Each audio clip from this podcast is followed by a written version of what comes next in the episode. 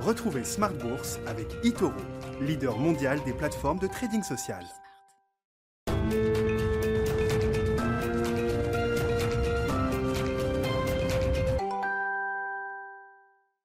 Smart Bourse, votre double dose quotidienne de marché sur Bismart en direct à la mi-journée 12h30 13h et la grande édition du soir, le grand digest de l'information économique, financière et boursière à partir de 18h30 au sommaire ce soir. Le bilan de la semaine, une semaine qui aura été euh, à peu près neutre, on va dire pour les marchés actions grâce notamment à la séance du jour, le CAC a gagné plus de 1% en clôture avec un secteur qui s'est distingué, qui se distingue depuis quelques jours, le secteur bancaire qui aura plutôt bien traversé jusqu'à présent le mois d'octobre il faut le noter. Le secteur bancaire qui était en vedette aujourd'hui en zone euro, avec notamment les résultats de, Barclays, enfin en Europe au sens large, hein, Barclays étant évidemment coté sur le marché euh, britannique. Et puis euh, l'autre secteur qui s'est distingué aujourd'hui, c'est le secteur automobile, avec les publications de Renault ou encore de Daimler. Daimler qui a relevé ses objectifs de, performance euh, annuelle. On notera évidemment une journée encore de publications importantes, avec parmi les groupes américains qui ont publié le poids d'Intel, Intel qui pèse sur la tendance actuellement à, Wall Street et notamment sur le Nasdaq après avoir raté sa, publication. Les taux américains, eux, continuent de remonter. Là aussi, hein, c'est un des mouvements de marché qu'on analysera avec nos invités de Planète Marché dans un instant, puisque on est monté largement au-delà de 0,80% pour le 10 ans américain, 0,85% au moment où on se parle, ce qui peut expliquer effectivement la petite faiblesse de Wall Street qu'on peut constater aujourd'hui encore. Enfin, comme chaque vendredi, ce sera la leçon de trading à partir de 19h15 ce soir avec les équipes de Bourse Direct, leçon de trading consacrée au support et aux résistances.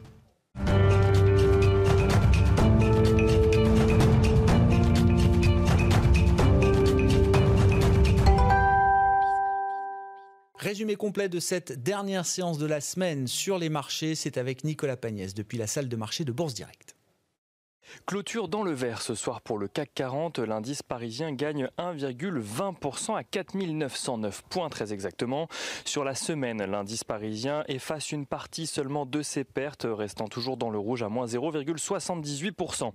Les investisseurs à Paris sont aujourd'hui restés optimistes durant toute la séance grâce aux résultats d'entreprise et aux statistiques encourageantes. L'indice PMI en Allemagne témoigne en effet d'une activité qui progresse de 1,6 points au mois d'octobre à 54,5 points.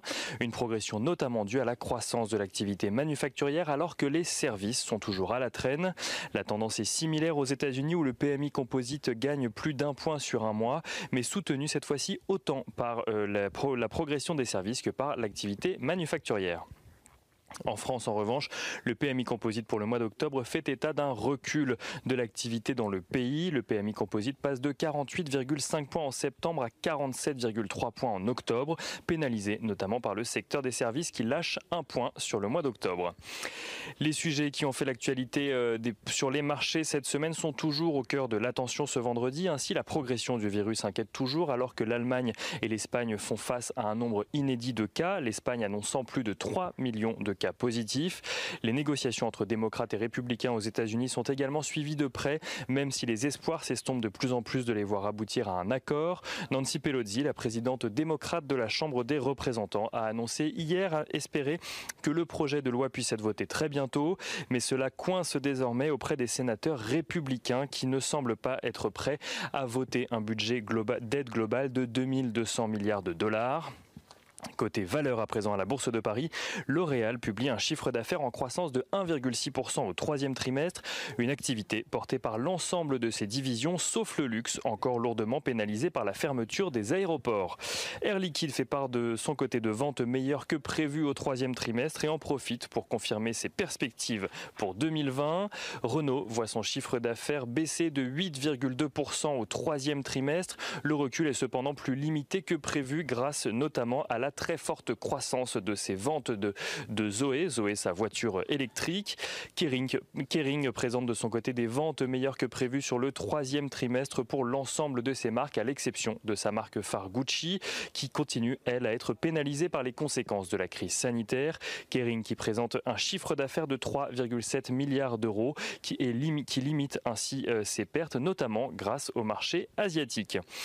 Michelin fait état de son côté d'un rebond de ses ventes au troisième trimestre Celui-ci ne repasse pas en positif pour autant, mais limite ses pertes à 5% sur la période, contre une perte de 15% depuis le début de l'année. Michelin qui en profite pour relever ses prévisions pour l'année 2020. Dans le secteur aérien à présent, Aéroport de Paris perd euh, de son côté la moitié de son chiffre d'affaires depuis le début de l'année à cause de la crise sanitaire. Le groupe revoit ses prévisions de trafic à la baisse jusqu'à la fin de l'année. ADP qui anticipe une chute pouvant aller jusqu'à 70% des vols. Et dans le secteur aérien toujours, Airbus demande à ses fournisseurs de se préparer à une potentielle hausse de la production de l'A320 Neo, une hausse des commandes qui pourrait arriver dès l'été 2021. Et on finit avec les valeurs qui publient leurs résultats aujourd'hui avec Ipsos. Ipsos qui publie un chiffre d'affaires trimestriel euh, de 468,6 millions d'euros, une baisse de 3,3% pour le groupe, mais un chiffre d'affaires qui reste supérieur aux attentes des analystes, des résultats qui ont d'ailleurs poussé plusieurs analystes à relever leur objectif de cours sur Ipsos. On regarde à présent l'agenda de lundi, mais aussi de la semaine prochaine. Lundi marquera le début d'une semaine où de nombreuses entreprises publieront leurs résultats trimestriels. On notera qu'à Paris, 9 valeurs valeurs du CAC 40 passeront sur le grill, tandis que les GAFAM ou les valeurs pétrolières aux États-Unis publieront leurs résultats. Mais c'est également euh, lundi que l'OMC rendra sa décision sur le conflit qui oppose l'Europe et les États-Unis via Airbus et Boeing. L'OMC qui euh, devrait décider si euh, oui ou non elle autorise l'Europe à, mettre en place des taxes supplémentaires vis-à-vis -vis de produits en provenance des États-Unis. Nicolas Pagnès avec nous en fil rouge tout au long de la journée sur Bismarck depuis la salle de marché de Bourse Direct. Clôture positive donc ce soir pour les euh, indices européens, plus 1,2% pour le CAC. Séance en cours à Wall Street, négative pour l'instant avec notamment la chute du titre Intel qui pèse sur le Nasdaq. Intel qui recule de plus de 10% après ses résultats trimestriels.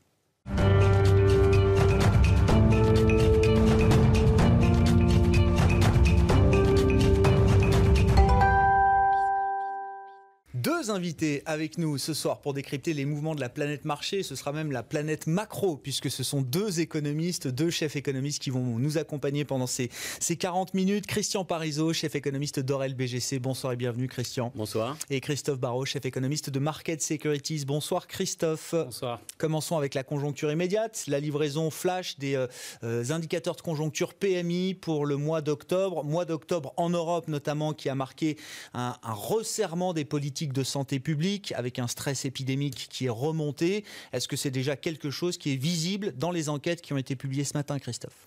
Oui, complètement. Enfin, on voit surtout que le secteur le plus touché, c'est le secteur des services, donc qui est euh, directement lié en fait aux mesures sanitaires. Après, on sent que c'est plus la, le mois d'octobre, c'est la continuité de ce qui avait été déjà amorcé septembre, voire même, on peut se dire même milieu août, où on a commencé à avoir des restrictions euh, sur certains pays, euh, donc par exemple, la France a eu des restrictions en provenance de la Belgique, du Royaume-Uni, etc. Donc il y avait déjà eu ce mouvement-là. Et puis après, on a une crise sanitaire qui, bon, on l'a vu dans les résultats de l'enquête, ça devient une des principales préoccupations à court mm. terme, au-delà de toutes les incertitudes qu'on peut avoir sur le plan de la politique internationale, etc. Est-ce qu'à ce stade, c'est alors c'est un essoufflement de la reprise? C'est un coup d'arrêt potentiellement plus brutal, plus violent que ce qu'on imaginait il y a quelques semaines encore. Est-ce que ça obère déjà les perspectives de, reprise qu'on a toujours pour l'année 2021 alors clairement, je pense que l'essoufflement de la reprise, c'est plutôt arrivé, on va dire, au mois d'août, euh, que ce soit en zone euro et potentiellement peut-être un tout petit peu aux États-Unis aussi, parce qu'il y a dans certains pays moins de mesures de soutien. Par exemple, en France, il y avait moins de mesures à l'automobile à partir du mois d'août. Ensuite, maintenant, avec la, je dirais, la détérioration euh, claire et nette de la situation sanitaire, on est plus sur un mouvement où on aura vraisemblablement un repli et une contraction dans les pays les plus touchés, donc la France, l'Espagne, peut-être l'Italie, etc. Parce que les mesures aujourd'hui, au début, c'était des mesures qui pouvaient euh, affecter que certains secteurs, comme par exemple euh, l'hôtellerie, l'hospitality, en gros. Et maintenant, on voit que même sur les indices de confiance du consommateur, on a des points d'inflexion. Et si on regarde tous les indicateurs un petit peu euh, coïncidents aujourd'hui, trafic autoroutier, aviation, etc., il y a déjà un impact. Donc on sent bien que voilà, le quatrième trimestre a vraisemblablement une légère correction si on s'en tient aux mesures appliquées aujourd'hui. Si après on va vers euh, d'autres mesures, enfin une extension de ces mesures, une couverture totale du pays ou reconfinement euh, de ce qui pourrait être proche de ce qui s'est fait à Madrid étendu à tous les pays. Là, voilà, on aura des révisions encore plus marquées et potentiellement euh, significatives. Bon, ce, stop and go sanitaire, là, c'est. Euh, c'est infernal pour la confiance, euh, Christian. Enfin, c'est ce que c'est ce que dit Christophe. Hein. Alors au-delà des enquêtes, de la conjoncture immédiate, on a tous en tête les services qui sont euh, affectés, euh, bien sûr. On va plus au restaurant, au cinéma, etc. Mais pour la confiance et, donc pour la croissance de 2021, est-ce que c'est déjà un coup dur bah, c'est un coup dur. Alors juste, vous avez vu peut-être le graphique qui a circulé dans la salle de, de marché là aujourd'hui, c'est les achats de papier toilette par les Allemands. C'est reparti? Ça, ah, ça a explosé sur les sur les derniers jours. On a l'impression de au début de l'histoire. Et bah justement, ah et tout, le graphique vous montre que justement, euh, au moment du confinement, avant le confinement, on a vu cette explosion et là, on a de nouveau euh, cette forte hausse d'achat de papier toilette. Donc, c'est anecdotique, naturellement, ce que je dis là, mais ça montre bien que, que les gens se préparent. C'est révélateur des comportements. c'est dans cet esprit-là qu'il faut le prendre, naturellement. C'est un indicateur qui va montrer que ça arrive au mauvais moment. On est en fin d'année, on espérait avoir les, les, les ventes de fin d'année. C'est pareil aux États-Unis, on a beaucoup d'inquiétudes avec euh, Thanksgiving, les, où on, conseille aux ménages américains de pas aller en famille. Donc euh, c'est des éléments comme ça qui arrivent et, c'est dommage parce que c'est vrai. Alors dommage, euh, je comprends, hein, c'est pas une critique par, rapport aux mesures, mais c'est dommage pour l'économie en, tant que telle parce que on, voit qu'on était bien reparti, qu'on avait des ventes au détail qui avaient quand même nettement rebondi. Hein. Euh, c'est bien de le rappeler, hein, mais les ménages ont été entre guillemets au niveau macroéconomique, hein, parce que naturellement il y a des cas individuels différents, mais au niveau macroéconomique, les ménages ont été assez épargnés par cette crise. Ils ont eu euh, pas mal d'aides de, l'État. Et donc, au niveau macroéconomique, on avait vu que les ventes au détail étaient supérieures à leur niveau euh, de, février, de janvier-février, euh, que ça soit aux États-Unis, en Europe et dans pas mal de pays. Ça a vraiment rebondi. Et donc, on pouvait se dire que c'était quand même un vrai soutien à, l'économie globale. Et là, forcément, on va avoir des comportements économiques. Alors, peut-être des achats, des achats de précaution, mais c'est vrai que dans ces cas-là, bah, ça, ça peut peser sur d'autres secteurs économiques en dehors des secteurs qu'on connaît bien, qui sont la restauration, tous les secteurs des services. Mais il y aura forcément euh, des arbitrages et des changements de comportement de consommation euh, liés à cette crainte d'être reconfiné euh, de la part des ménages. Est-ce que ce nouveau tour de vis sanitaire, là, effectivement, est-ce que ça doit nous, bah, nous habituer, et quand je dis nous, c'est aussi les marchés, bien sûr, à un scénario d'une pandémie plus durable que prévu, des phénomènes de stop and go qui vont être quand même compliqués à gérer pour la confiance des, agents économiques dans leur ensemble, Christian. Est-ce que le vaccin ou un traitement solide, ça reste quand même une, porte de sortie, la lumière au bout mm. du tunnel, ou est-ce que c'est moins évident à ce stade? Alors moi j'ai le sentiment, hein, ça fait quand même depuis plusieurs mois, je pense que le marché euh, a déjà fait une croix sur cette année, et il regarde déjà l'année prochaine, c'est évident. Et donc finalement le marché, tant qu'on lui enlève pas l'idée, à mon avis, qu'il y aura un vaccin euh, qui sera plus ou moins diffusé au cours de l'année prochaine, on se doute, hein, ça sera pas euh, au 1er janvier, tout sera pas réglé, il y aura un, délai, mais on va dire qu'on aura une dynamique qui sera là et qui, qui va atténuer ce risque épidémie. Donc tant qu'on est sur l'idée qu'il y a potentiellement un vaccin qui peut apparaître, Tant qu'on est sur l'idée que les États jouent leur rôle, ils préservent les entreprises, alors certes au prix d'un endettement supplémentaire qui va forcément peser sur l'investissement à venir, parce qu'on est quand même sur des bilans qui se dégradent, mais on voit que les États jouent quand même leur rôle, euh, ils s'endettent et euh, ils jouent leur rôle, et puis derrière on a des banquiers centraux qui sont à la manœuvre. Hein. Euh, on va attendre, mais on se sent très très clairement en Europe, si les mauvais chiffres commencent à arriver, la BCE va augmenter. Il y aura une réponse. Voilà, il va y avoir une réponse de la BCE en disant j'avais plus acheté de dettes, donc les États États vont pouvoir émettre beaucoup plus sur les marchés et donc beaucoup plus aider les secteurs qui sont en difficulté. Donc tant qu'on est dans ce schéma-là, je pense qu'on n'est pas sur des marchés qui vont spécialement paniquer. Je vous dis pas qu'ils se réjouissent de ce qui se passe, mais je vois pas les marchés chuter de 20-30% parce que euh, on a ça. Et puis dernière chose, pour l'instant, on est quand même dans l'idée, on a appris depuis le dernier confinement, on n'est pas sur un blocage total de l'économie. C'est violent pour certains secteurs, mais euh, en, gros, il y a à peu près 20-25% de l'économie qui souffre, mais qui souffre vraiment de ça. Hein. Je, je mets ça, l'aéronautique, le tourisme. C'est des chutes de 30% d'activité, par exemple. Voilà, mais, et là, on va encore appuyer sur, sur des secteurs, on va dire, alors c'est ce que disait l'INSEE hier, à peu près 6%, peut-être un peu plus parce qu'on a étendu en France le nombre de personnes, mais on va, en gros, voilà, ces secteurs-là, on le sait, euh, c'est pas nouveau. Et puis regardez les valorisations boursières, c'est déjà joué sur la bourse, donc on le sait. Donc c'est pas quelque chose aujourd'hui qui fait peur. Ce qui pourrait faire peur, c'est vraiment si on avait une dégradation très forte de l'emploi, que ces gens euh, étant chômeurs ne consommaient plus ou beaucoup moins, et donc là on aurait un effet un petit peu second tour qui affecterait les autres secteurs. Mais pour l'instant, on se dit que finalement il y a quand même beaucoup d'accompagnement des États. On lisse un peu ce cycle et on préserve, on préserve par les aides, on préserve le capital productif qui va permettre de rebondir. Donc tant qu'on tant qu'on est dans ce scénario-là. Et ce schéma-là, il peut tenir encore quelques temps?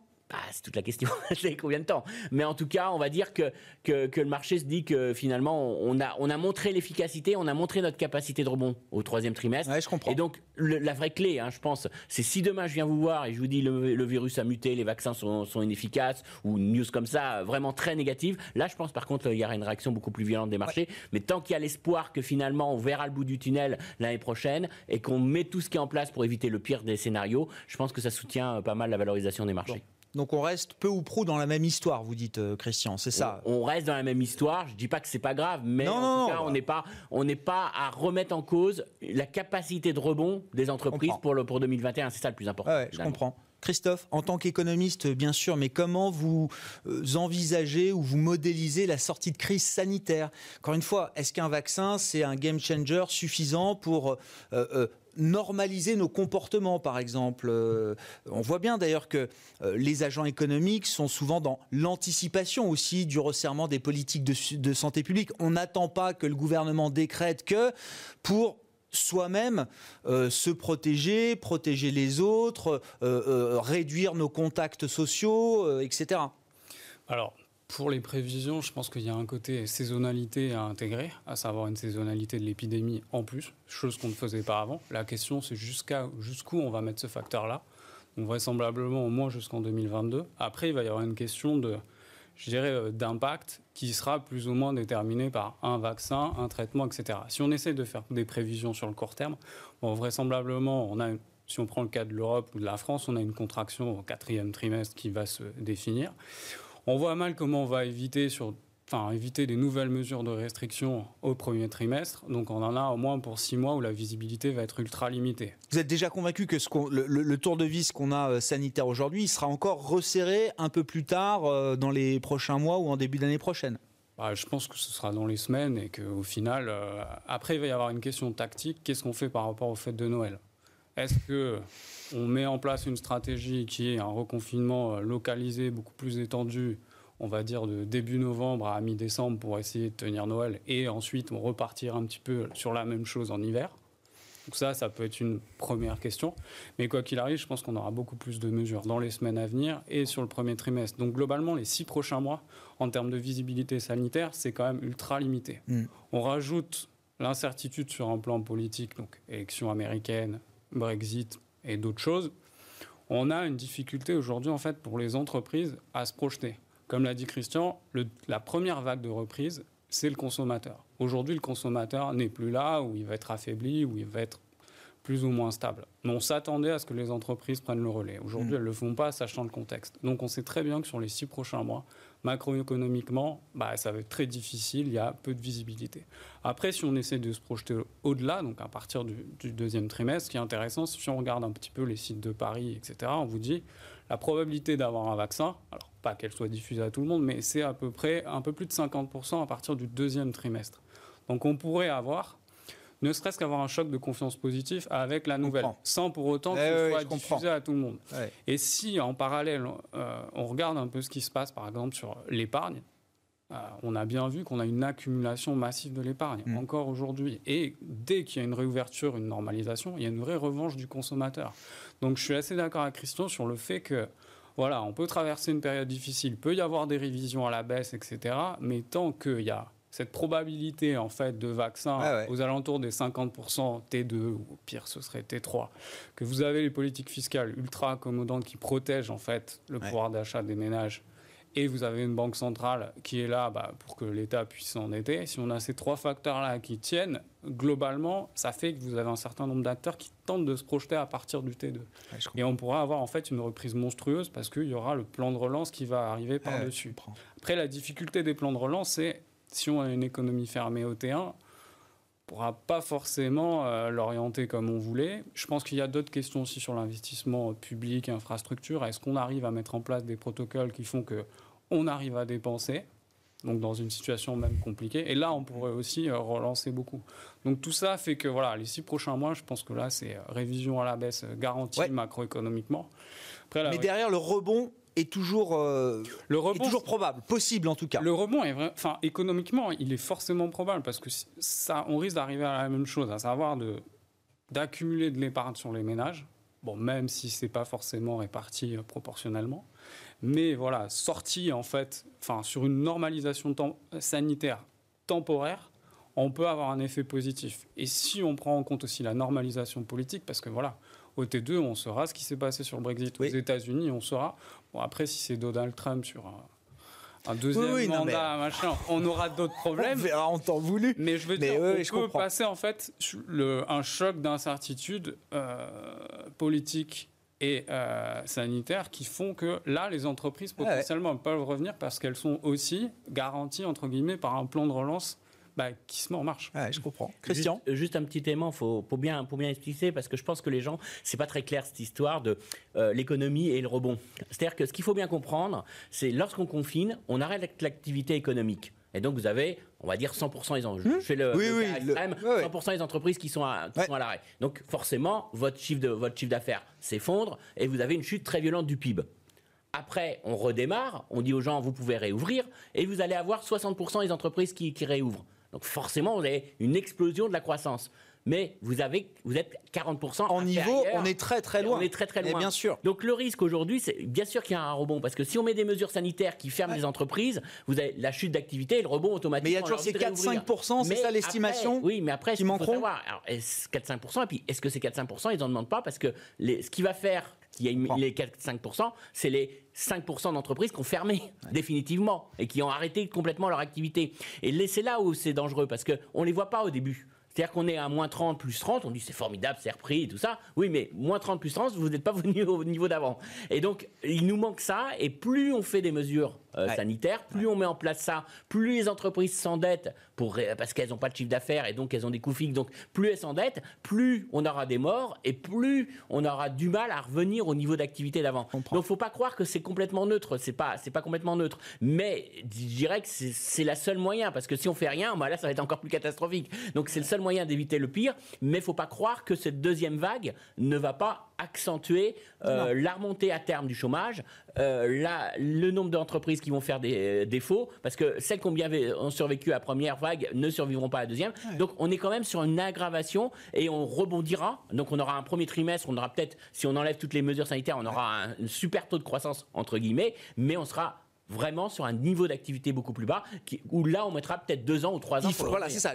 Il faudra apprendre à vivre peut-être pendant plusieurs années avec un déficit de 4-5% par rapport au niveau de richesse qu'on avait avant. la crise. Donc, ça. Niveau de richesse et niveau d'emploi. Donc, ça veut dire un taux de chômage naturellement qui va, qui va remonter euh, derrière. Alors, c'est vrai qu'on a du mal à analyser ça parce qu'on voit d'abord le taux de chômage exploser, puis repartir à la baisse. Mais l'ampleur des mouvements macroéconomiques est telle qu'on s'y perd un peu. en ce moment, il faut, regarder l'économie en niveau, pas en, pas en variation, parce qu'on se, on se, on se, on complètement notre lecture. ouais de PIB, combien je récupère de, PIB au, terme de, cette crise?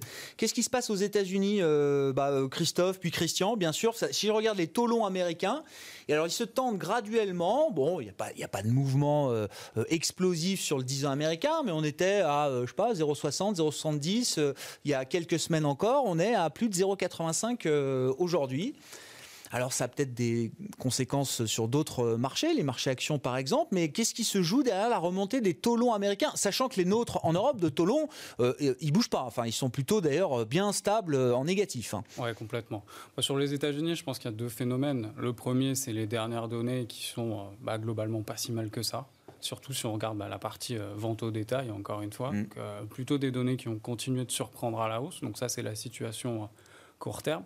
Et après, je pense que ce qui se joue, c'est plus sur du long terme et la probabilité au final qu'il y ait un changement complet en, politique avec un Joe Biden qui gagne avec les deux chambres et qui puisse mettre en place un programme de long terme de dépenses qui, en fait, sur euh, un horizon 3-4 ans, peut potentiellement créer plus de croissance et plus d'inflation et se poser voilà, la question de relever les taux un tout petit peu avant que ce que la Fed euh, envisageait. Donc on pourrait se poser la question en 2023. Donc, après, c'est compliqué de se projeter, mais sur du long terme, je pense qu'il y a ces deux phénomènes-là qui jouent, plus la probabilité éventuellement d'avoir un stimulus. Alors, est-ce que c'est maintenant? Est-ce que c'est la semaine prochaine?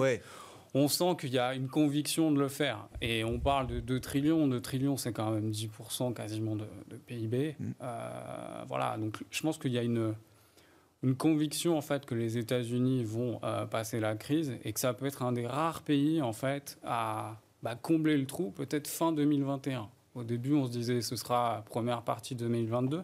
Mais s'il y a un stimulus d'entrée de 10%, que ce soit début 2021 ou maintenant, en fait, il y aura eu aussi ce rattrapage. Donc, mm. globalement, d'un point de vue des taux, d'un point de vue potentiellement des perspectives d'inflation, c'est un peu ce qui se joue. Après, il y avait. Mais c'est quoi? Ça veut dire que c'est plutôt un signal positif de voir ces taux longs américains euh, remonter C'est plutôt comme ça qu'on vous l'interprétez, Christophe Je pense qu'il y a deux choses. Je pense qu'il y avait un positionnement qui était quand même ultra long en fait sur les taux d'intérêt et donc euh, voilà, il y a possibilité d'avoir euh, voilà un ajustement. Donc ça c'est plus du, flux.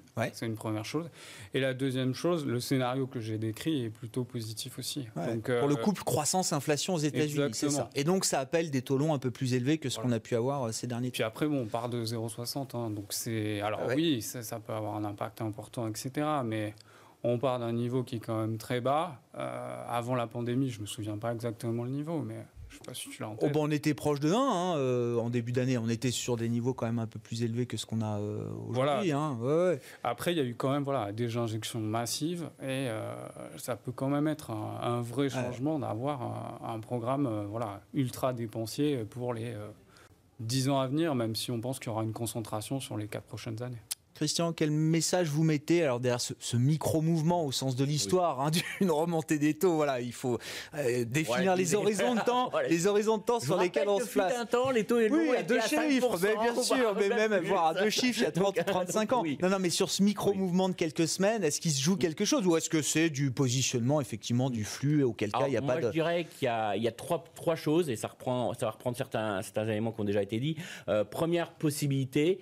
Euh, euh, ça intervient à un moment où on a eu le déficit budgétaire américain qui quand même s'est creusé Je l'ai vu à plus de 3 trillions, c'est ça, hein, sur l'exercice fiscal Oui, c'est ça. Par 3, donc euh, c'est pas négligeable. Et donc peut-être des investisseurs qui se disent, il va y avoir beaucoup d'émissions de la part de l'État fédéral, et c'est le cas, hein, ils ont beaucoup augmenté leurs émissions, et à un moment donné, il n'y a pas tant d'appétit que ça pour ce niveau de taux. Alors ça renvoie. Et quoi, la Fed n'achèterait pas tout alors? Voilà, ça, ça renvoie juste, c'est pas bien grave dans ce cas-là, parce qu'au bout d'un moment, si les taux continuent à remonter un peu, la Banque centrale avait beaucoup, a beaucoup calmé hein, ses achats. Bah, elle va réaccélérer. On va avoir trois statistiques on va voir que la, Banque centrale est, intervenue massivement et c'est juste un effet de pas, feu de paille. Et puis c'est pas bien grave. C'est juste un équilibre euh, offre-demande. Et puis là, à un moment, euh, Powell va siffler la fin du jeu et puis il va dire non, moi le bon niveau c'est plus bas et puis il va intervenir. Donc ça c'est première possibilité euh, derrière ça.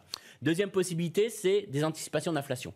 Et ça, ça peut être joué parce qu'on a vu que les taux ont beaucoup réagi à la publication euh, des ventes euh, dans l'immobilier ancien, avec une très forte hausse des prix des maisons c'est normal, hein, ils ont plus de stock. Euh, les ménages, notamment dans le nord-est des États-Unis, ils veulent quitter les villes, acheter leur maison individuelle et tout ça. Bon, c'était euh, aussi le nord-est a été beaucoup touché par l'épidémie, par, par le confinement. Donc finalement, euh, ça fait flamber les prix de l'immobilier. Donc derrière, plus d'inflation parce que les prix de l'immobilier rentrent dans le calcul de l'indice des prix aux États-Unis, aux États-Unis hein, pas, pas en Europe, mais aux États-Unis. Et donc on se dit, bah, l'inflation revient, mais Seul problème, c'est que c'est les taux réels qui montent.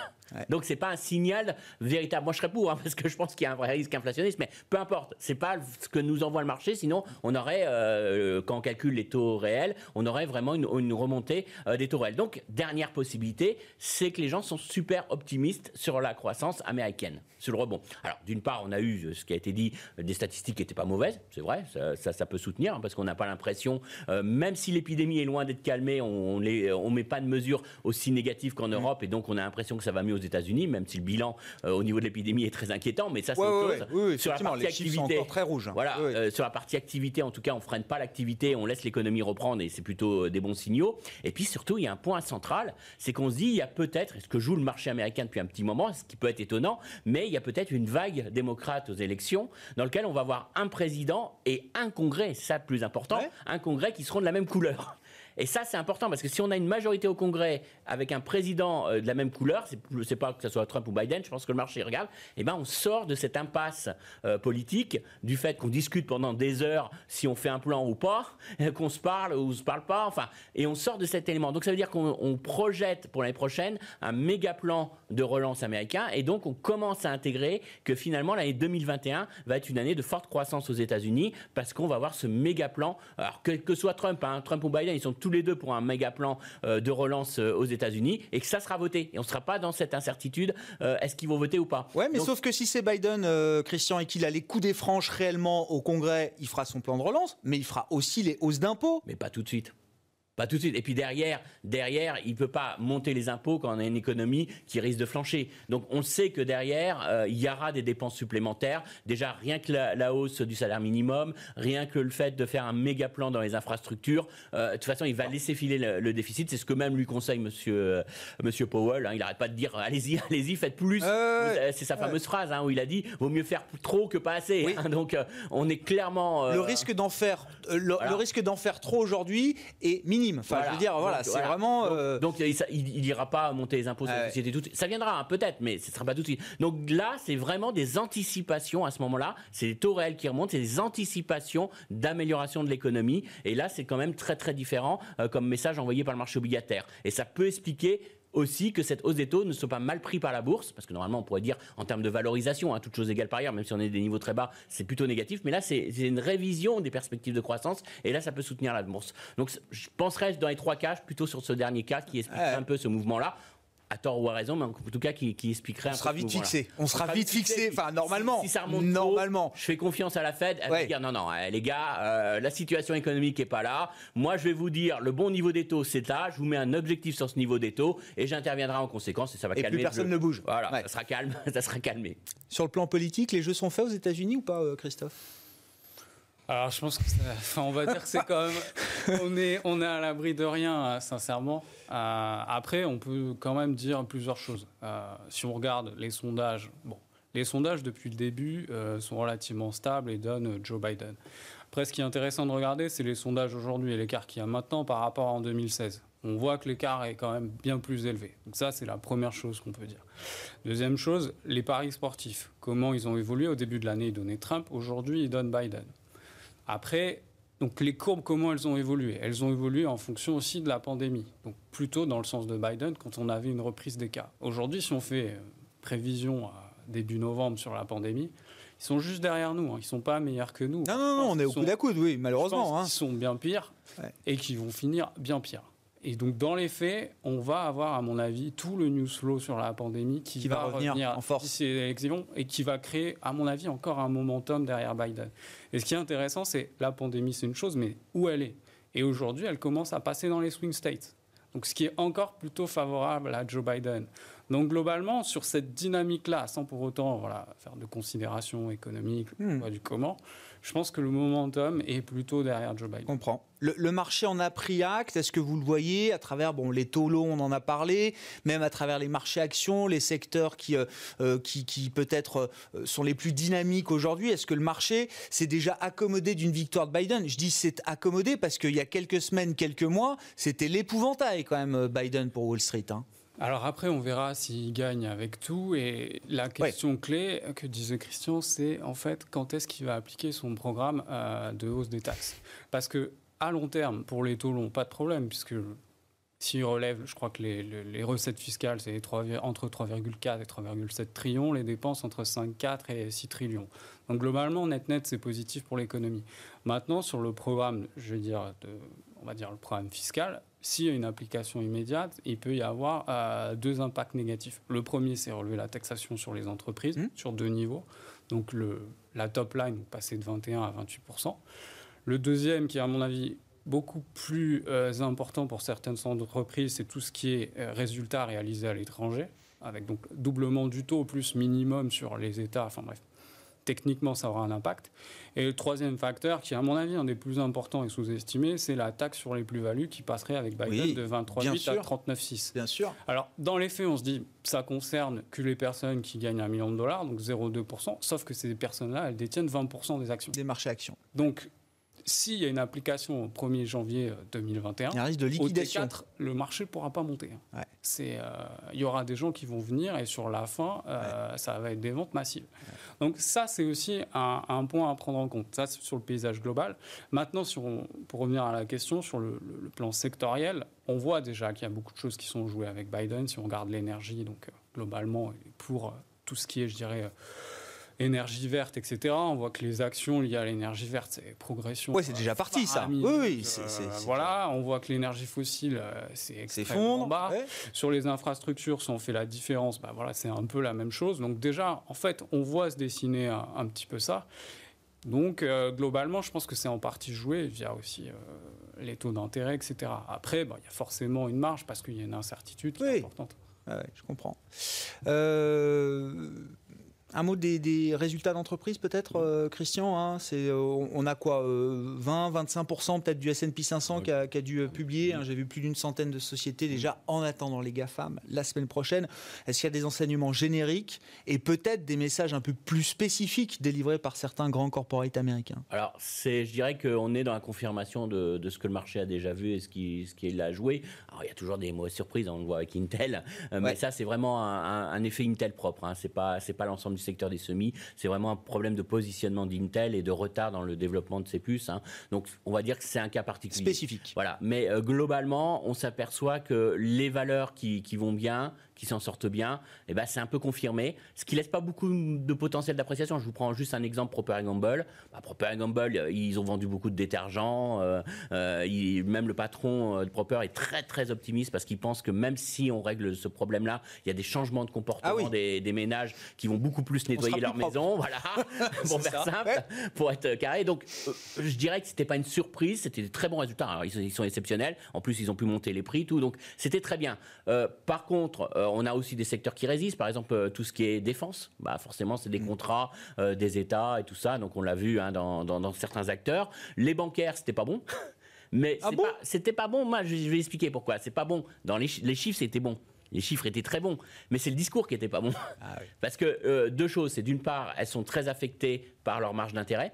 D'où le fait que dès que les taux remontent un peu, la réaction est très vite. Hein. les banques remontent. C'est voilà, c'est ça le fond du problème, c'est qu'elles ne font pas de marge d'intérêt hein, à cause de la courbe des taux et de l'intervention de la Fed. Donc dès que ça remonte un peu, ça, améliore un peu leur valorisation. Bon, ça c'est le premier point. Mais ce qui était vraiment euh, anxiogène dans leur publication, c'est qu'elles ont baissé leurs prévisions pour risque, pour risque sur le crédit, mais ils nous ont dit on n'a pas de visibilité là-dessus.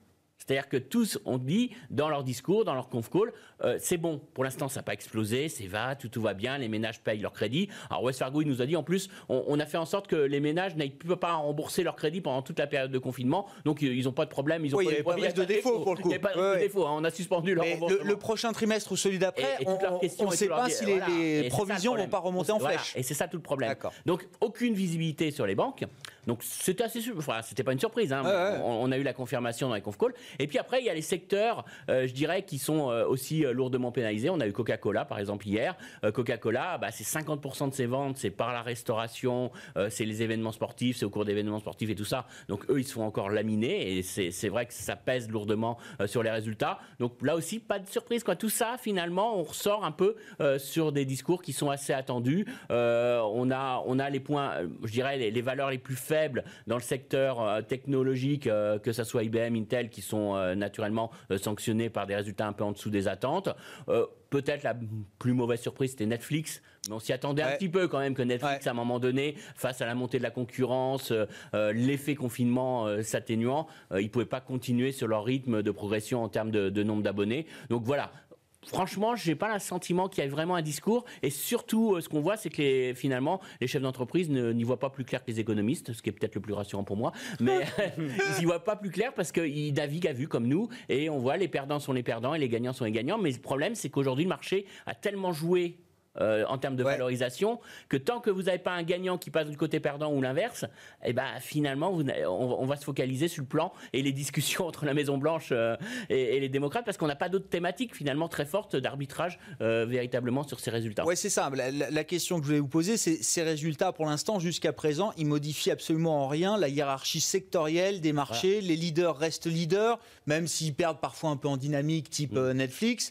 Et puis ceux qui sont au fond du trou restent au fond du trou. Ça n'a pas changé de ce Après, point de ça changera si je vous change l'histoire du scénario de l'épidémie, tout ça. Là, ça fera des changements. Mais pour l'instant, on voit que c'est la partie macro ou l'épidémie qui est vraiment l'élément qui change les, comportements d'investissement. Des remarques, commentaires à apporter, euh, Christophe? Juste un petit point, c'est généralement, alors quand on déçoit très légèrement, on se fait sanctionner. Et la norme, c'est plutôt de battre assez largement le consensus. C'est ce qu'on a observé, c'est qu'ils ont été plutôt euh, sur leur première guidance, on va dire, euh, pessimiste, donc ils ont surpris à la hausse, mais là, ils commencent effectivement à s'attaquer aux guidances d'après petit à petit, parce que la réalité, c'est que... Oui, c'est 2021 l'enjeu. C'est difficile de se projeter euh, bah, déjà à deux trimestres, et au-delà de deux trimestres, c'est bien complexe. Quoi. L'Europe, je voulais qu'on remette un peu à la une en fin de semaine bah, ce qui s'est passé en début de semaine avec l'émission des social bonds euh, de l'Union européenne.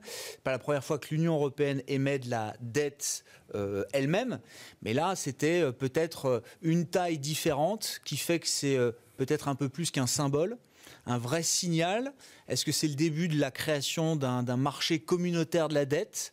Euh, est-ce que voilà, ça restera cette semaine restera une date dans l'histoire peut-être de la consolidation de la zone euro et de l'Europe, euh, Christophe? Alors je ne sais pas si ça restera une date, mais en tout cas ça a été sursouscrit d'un montant. Alors j'ai plus exactement le. le ah bah moi je sais, c'était 233 milliards d'euros de, demande pour 17 milliards levés. Voilà, donc voilà. ça montre qu'il y a un appétit, ça montre qu'il y a de l'épargne et ça montre qu'ils vont pouvoir bah, continuer dans cette voie-là. Ça c'est une certitude. Après euh, ça va dépendre, je dirais l'émission d'aide collective, il y a encore euh, beaucoup d'étapes à franchir, je pense. Il y a des prémices, mais voilà, il y a de la conditionnalité, il y a des discussions, il y a aussi un environnement politique qui est compliqué pour chaque État. Donc ça va prendre du temps petit à petit. Il ne faut pas oublier que les États-Unis, avant de se réunir et former un seul bloc, ça a mis au moins deux siècles. L'Europe, c'est un petit peu plus récent. Donc, mais on voit qu'avec les crises, on progresse. Il y a des signaux positifs qui ont été envoyés au mois de juillet. Donc petit à petit, ça fait son chemin. Et surtout, enfin, on voit aujourd'hui que ça marche sur les taux d'intérêt, sur, euh, je crois que sur le taux combiné euh, qui avait été euh, publié cette semaine, on était quasiment sur les plus bas. Donc ça marche. Il y a un appétit. tant que c'est ça, on va pas se plaindre il y a une comment dire c'est pas des eurobonds. Vous appelez pas ça techniquement des eurobonds. Là ce qu'on a vendu des social bonds enfin une obligation européenne quand même euh, sur du 10 ans sur du 20 ans avec des tailles importantes 17 milliards. l'UE elle émettait quelques centaines de millions ici et là euh, un ou deux milliards de temps en temps euh, voilà non y a le diable est dans le détail mais dans les faits c'est quand même le prémisse voilà il y a quelque chose, il y a un signal envoyé, et puis ça va commencer à rentrer en vigueur beaucoup l'année prochaine avec des tailles qui vont être beaucoup plus élevées. Est-ce qu'on est en train de créer un marché d'actifs sans risque? On sait que les investisseurs demandent un marché d'actifs sans risque. On manque d'actifs sans risque aujourd'hui. Est-ce que l'Europe là est en train de créer ce marché communautaire d'actifs sans risque, euh, Christian? On l'appelle comme on veut, mais euh, le problème c'est que la BCE va nous l'acheter.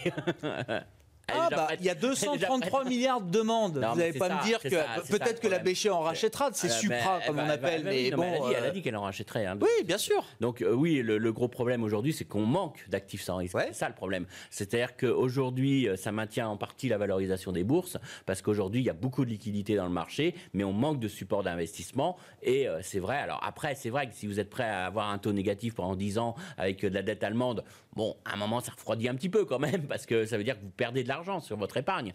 Donc, euh, il y a une demande, en tout cas, aujourd'hui, qui est non satisfaite, parce qu'on voit, euh, les gens, ils vont, ils vont sur des actifs plus risqués, mais ils y vont à contre-coeur. Hmm. Et euh, c'est vrai que tant qu'on n'a pas les, signaux économiques plus positifs, bon, bah, ça tient, ça soutient, ça, ça soutient la valorisation de la bourse, hein, on le voit. Mais c'est pas par, par véritablement appétit pour le risque. On peut pas dire aujourd'hui qu'on a un appétit pour le risque. On est juste forcé d'acheter et prendre du risque pour avoir un peu de rendement donc si derrière on, peut avoir des, propositions de placement, on voit que les, investisseurs se ruent dessus. Enfin là, c'est sorti avec un coupon négatif. Mais voilà, hein, le était déjà sorti avec un coupon négatif. Donc c'est euh, juste euh, qu'on va comparer ça. C'est un peu moins négatif que l'Allemagne. Par rapport à l'Allemagne, voilà, c'est tout. Et on gère souvent euh, par rapport à ça par rapport à en relatif, mais derrière il y, a, énormément d'appétit naturellement pour, pour tous ces placements entre guillemets sûrs.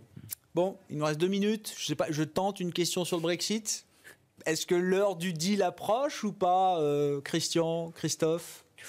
C'est très difficile, honnêtement, d'avoir un, avis tranché parce que là, on est dans, du cinéma politique. Quoi. On se parle, on se parle pas, on ne sait pas vraiment euh, ce qu'ils ont derrière la tête, euh, derrière ça, parce que on sent que quand même, il y, a un objectif politique qui est de dire c'est la faute de l'autre si on n'a pas d'accord. Mmh. Ça, c'est évident. Et puis derrière, eh ben, on fait beaucoup de cinéma. Alors, euh, Monsieur Barnier euh, arrive euh, à Londres, attention, ils vont, ils vont parler jusqu'à dimanche soir. Et puis on, verra ce qui en sortira. Mais franchement, honnêtement, c'est très difficile aujourd'hui de savoir ce qui, ce qui est dans la, dans la tête de chacun. Moi, j'ai quand même le sentiment, si j'ai quelque chose, je pense qu'on va plutôt vers un Brexit. Parce que ah ouais, d'accord. je pense, je pense que. Il n'y aura pas de résolution bah, amiable du, du, du de la séparation. Parce que ce que, voudrait le Royaume-Uni et ce qui est complètement compréhensible n'est pas acceptable pour l'Europe.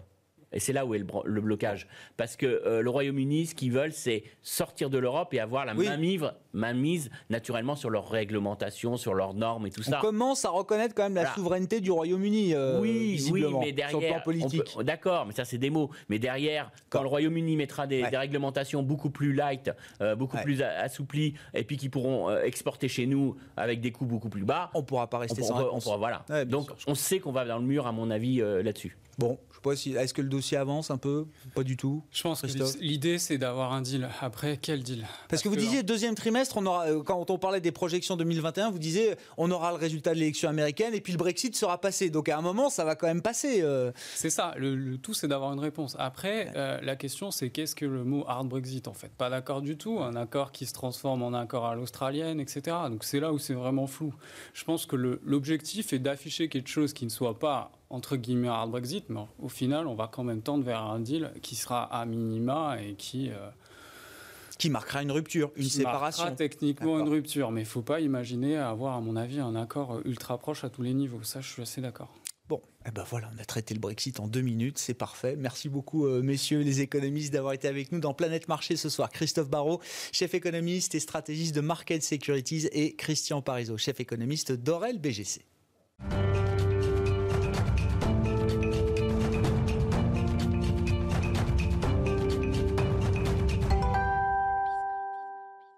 Le vendredi soir dans Smart Bourse à 19h15, vous le savez, c'est la leçon de trading avec les équipes de Bourse Direct, un rendez-vous qui n'a jamais aussi bien porté son nom puisque c'est un, un, cours magistral que va nous délivrer Christian Sanson. Bonsoir euh, Christian, merci d'être avec nous. Bonsoir. Responsable des formations de, Bourse Direct au tableau avec ce paperboard parce qu'on va parler d'analyse technique euh, avec vous. Hein. Quelques éléments simples justement pour comprendre l'analyse technique, les bases de l'analyse technique. En 10 minutes, on va parler de support et de résistance. On commence avec les supports, euh, Christian. Cours magistral, je vous laisse. voilà, bonjour. Euh, oui, en fait, on va parler de support et de résistance parce qu'en fait, sauf quand on est au plus haut historique ou quand on est vraiment dans les plus bas historiques, on part du principe qu'en bourse, on ne s'arrête jamais n'importe où. On s'arrête toujours à un niveau connu et qui, vous verrez, surtout pour les résistances tout à l'heure, correspond à un niveau psychologique où il y a des personnes qui euh, sont peut-être se fait avoir à un moment donné ou à un autre. D'accord? Alors, pour expliquer simplement le support et la résistance, je prends toujours le même exemple. Je vais prendre euh, je vais dessiner, euh, c'est pas très joli, mais un arbre, mhm. d'accord? Et vous imaginez que vous sautiez en haut, sur cette, la branche du haut, sur cet arbre, d'accord? Voilà, hop. Et si jamais la branche se casse, qu'on le veuille ou pas, on va aller sur la branche d'en dessous. Vous êtes d'accord? Je comprends. Voilà. Alors souvent, ce qui se passe, c'est qu'on va essayer de se rattraper à la branche, mais on ne pourra pas se rattraper. Donc un support, c'est simplement un niveau sur lequel le titre ou un indice a rebondi une ou plusieurs, fois. Voilà. Et s'il est franchi, alors par contre, il faut prendre ça pour acquis, je ne peux pas vous l'expliquer aujourd'hui, mais c'est mathématique. Euh, s'il est cassé, ben, qu'on le veuille ou pas, on va chercher le support suivant. Oui, c'est ça, il y a d'autres supports. Hein. Le support numéro 2. Mais c'est comme dans l'arbre, la, branche ici, elle est un peu plus épaisse, donc il sera un petit peu plus fort. Parce que ah. ça correspond à un niveau antérieur. Lorsqu'on arrive sur ce support-là, on ne peut pas trop deviner ce qui va se passer, sinon ben, on ne serait pas là. Euh, il y a deux possibilités. Le titre ou l'indice remonte, ou bien évidemment, il casse. Avant de remonter tout en haut de l'arbre, il faut bien évidemment arriver à franchir cette ligne qu'on vient de casser. Et d'où la règle de la balance, que, comme ça s'appelle, un support cassé se transforme en, résistance. en résistance. Voilà. D'accord Imaginons cette fois que le support numéro 2 casse, et eh bien qu'on le veuille ou pas, on ira chercher le support numéro 3. Voilà. Qui sera plus solide que le support numéro 2 Parce que ça correspond toujours à un point antérieur, beaucoup plus loin dans le temps, et plus c'est loin, plus c'est fort. Voilà, tout simplement. Et c'est comme dans, comme dans, l'arbre, la branche la plus, fort, la plus proche, donc le support le plus proche, c'est le plus fragile. On était le, mois dernier, quand j'étais ici, on a sauvé les 4007, d'accord C'est vrai. Exactement, heureusement, mais on était sur un niveau. Un niveau, et s'il avait été franchi, je vous ai dit, on va à 4540. Parce que c'est le support numéro 2. Et celui-là, après, il y a le support numéro 3 qui est 4200, etc. etc. Donc, euh, le support, donc c'est bien une ligne horizontale. Ah oui, attention, c'est horizontal, parce qu'il y, y, a des supports obliques, tout ça, mais il y a beaucoup, beaucoup de faux signaux, donc on parle toujours plutôt d'un support horizontal. Et comme dans l'arbre, si vous avez sauté plein de fois, plein de fois sur cette branche-là, qu'est-ce qui va se passer? Lorsqu'elle va casser il y a l'accélération de la Terre. Plus on tape le support, plus, c'est les probabilités qu'on le casse sont ben, importantes. c'est pas, pas non, pas, non, c'est pas ça. C'est pas une probabilité qu'on casse. Et si on le casse, dans ces cas-là, il y aura une accélération et le support numéro 2, il va aussi sauter. Un peu, c'est un peu ce qui s'est passé dans le Covid, parce qu'on était tout là-haut avant, on, on était perché, et puis on, tenait, on tenait, on tenait, on tenait. Puis après, quand il y a une catastrophe, etc. Donc le support numéro 1 c'est le plus fragile, il peut casser à tout moment, il suffit d'une mauvaise nouvelle, en ce moment il y a la période des résultats. Le support numéro 2, il est beaucoup plus fort. Le support numéro 3 est vraiment très très fort. Et souvent les gérants, enfin quand je les avais au téléphone, on, les conseille, on leur dit attendez tel niveau, attendez tel niveau, parce qu'au moins celui-là il est fort, et puis du coup ça pourra bien évidemment euh, rebondir, et ce sera un bon point d'entrée. Donc voilà pour euh, à peu près les support. On, va, on va parler des résistances. Juste un mot pour essayer de comprendre quand même d'où viennent ces niveaux de support, et ce sera pareil, j'imagine, pour les résistances. Vous dites que c'est des niveaux psychologiques. Alors il y a les chiffres ronds, mais il y a aussi, j'imagine, derrière des modèles, des tendances, des moyennes qui permettent d'établir ces supports Alors les moyennes, ce sont des indicateurs mathématiques, c'est autre chose, hein, parce qu'en fait, l'analyse graphique, il y a deux choses. Il y a tout ce qui est visuel, c'est l'analyse chartiste, donc il y a des chandeliers japonais, donc peut-être une fois je viendrai pour faire les chandeliers japonais. Euh, les, moyennes mobiles sont des indicateurs, il y a des indicateurs de tendance, il y a, des oscillateurs, il y a des indicateurs de force, etc. etc. Donc c'est un peu à mettre à part, mais oui, les moyennes mobiles peuvent également servir de support ou de résistance, mais là, je ne peux pas rentrer dans le détail aujourd'hui. Mais bon, pour, tout simple, il y a un niveau 1, un niveau 2, un niveau 3. Et, ce qu'il faut bien se mettre en tête, c'est qu'on ne peut pas savoir si on va le franchir ou pas, le casser ou pas. Mais si on le casse, je comprends. on sait qu'on va chercher le suivant. C'est là qu'il faut décider. C'est là qu'il faut ben, prendre des si décisions. Si on a acheté ici, admettons, mais que le support numéro 2 est très loin, ça sert à rien de rester là-dessus. Il faut couper sa position et on reviendra ici. Parce que les gens, ils font quoi? Ils achètent, ils moyennent, ils moyennent, ils moyennent. Et là, à la fin, ils en ont plein. Et quand on a perdu 50%, il faut mettre 100% pour remonter, etc. Ah donc c'est des moments de décision. Quand on casse ces niveaux, ça, appelle une décision normalement de la part de l'investisseur euh, actif. Hein. Voilà, mais par contre, et je reviendrai tout à l'heure pour terminer, mais il faut absolument attendre ces niveaux-là pour se positionner pour acheter.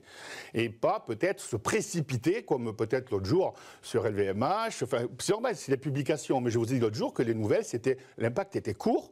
Et donc, il faut faire attention. Et si on fait du long terme, si on a le, enfin, voilà, donc on a le temps, il ne faut pas se précipiter, il faut bien tracer ces niveaux et attendre.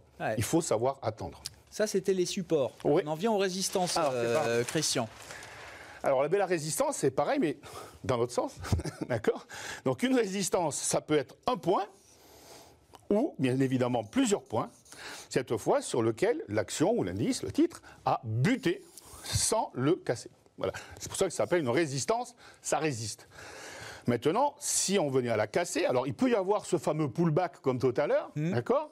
Voilà. Quand on casse une résistance, moi je dis aux gens, mais laissez-la filer, elle va revenir. Ne vous précipitez pas. Parce que le risque, c'est quoi? C'est que ça fasse ça. Donc, on va laisser, voilà, elle va revenir, et si et seulement si, à la rigueur, le titre, il repart de l'avant, dans ces cas-là, la R1 est cassée, ben, on ira chercher la R2. La R2, qui bien évidemment, vous l'avez compris, est plus loin dans le temps, donc elle est plus forte. Et donc plus difficile à franchir. Plus difficile, et vous allez comprendre pourquoi. plus difficile à franchir. Et si on arrive à la franchir et qu'on va sur la R3, elle est encore beaucoup, beaucoup plus forte, et donc ce sera vraiment très difficile. Elle sera franchie sûrement un jour, hein, puisque sinon ça ferait toujours une tendance plate. C'est fait pour être cassé à la hausse ou à la baisse. Mais je veux, je veux quand même attirer votre attention sur ces fameuses résistances. Et d'ailleurs, parce que la règle est la suivante, on n'achète jamais avant une résistance, ou du moins à l'approche de la résistance, en pensant qu'elle va casser. Il vaut mieux attendre qu'elle casse, ok, on la laisse filer, on revient, on repart, à la rigueur, voilà. C'est-à-dire qu'il y a toujours du potentiel libéré qui permet quand même d'exploiter la tendance Il y a toujours des retours. Ça sert à rien de se positionner à l'approche d'une résistance. Jamais, jamais de la vie, jamais de la vie, du moins pour, pour acheter, il faut pas. Vous allez voir pourquoi. On va prendre l'exemple du Bitcoin. Oui. Aujourd'hui, il est en pleine forme. Oui. D'accord J'ai vu à plus de 13 000, oui. Voilà. Imaginez les gens qui ont acheté à l'époque à 18 000 dollars, 19 000 dollars, 20 000 dollars. il y a pas mal de temps, qu'est-ce qu'ils font ces gens-là? Ils prient le Seigneur pour que, le, ça remonte à 20 000. Pour que ça remonte à 20 000. Et si un jour on revoit les 20 000, qu'est-ce qu'ils vont faire? Ils vont dire je vends mes bitcoins et je touche plus aux crypto-monnaies. Le long terme, c'est le court terme qui n'a pas marché, c'est ce que je disais la dernière fois. Et en fait, la résistance, j'appelle ça moi ça comme ça, c'est la souffrance, c'est la souffrance des acheteurs. Ben oui, parce que quand on est tout là-haut, il y a autant de gens qui achètent que de gens qui vendent. Et a posteriori, on peut constater que ben, ceux qui ont acheté, ils se sont fait avoir, ils sont collés, et ceux qui ont vendu, ils ont eu raison. Donc c'est pour ça que quand on arrive faire une résistance, en fait, on va temporairement s'arrêter. On va, on va peut-être la franchir, mais on va s'arrêter. Donc si, si, je prends un point sur un axe orthonormé, il y a une chance sur deux que ça monte ou que ça descend. Ouais. C'est normal. Mais lorsqu'on arrive ici, non, ce n'est plus 50-50. Parce que tout simplement, il y a des gens qui sont collés je comprends. Et que du coup, ils vont profiter pour sortir sans risque. Il y a déjà des vendeurs prêts bien à sûr, sur, bien sûr, ces niveaux-là. Bien sûr. Imaginez, vous avez acheté un appartement. Et donc la chance de franchir ce genre de résistance, elle est beaucoup plus faible que ce qu'on imagine? Oui, c'est 60-40. 60-40 et encore. Ça fera peut-être l'objet d'une autre oh, intervention. Bah. Mais si vous voulez, lorsqu'on arrive ici, qu'on voit certaines choses, des figures de retournement, des indicateurs. Mais on peut être quasiment, pas sûr à 100%, on ne peut pas. Mais la probabilité qu'elle soit pas franchie augmente en fonction de ce qu'on regarde. Des figures techniques qu'on a pu repérer. Voilà. Les résistances, c'est fait pour alléger, pour ceux qui ont acheté. À la rigueur, quelqu'un qui veut vendre à découvert pour faire un mouvement baissier, il faut qu'il attende la résistance. une résistance. Et le support, si on veut acheter, il faut attendre le support. On ne va pas acheter euh, parce que, on va pas vendre parce qu'on casse un support. On ne va pas acheter à l'approche d'une résistance. La résistance, c'est la souffrance des acheteurs. La résistance, c'est la souffrance des acheteurs. On restera sur cette phrase, euh, Christian, pour finir. Merci beaucoup. Christian Sanson, qui était avec nous, responsable formation chez Bourse Direct pour cette leçon de trading. Vous l'aurez compris, chaque vendredi soir en direct à 19h15 sur Bismart. Très bon week-end. On se retrouve lundi 12h30.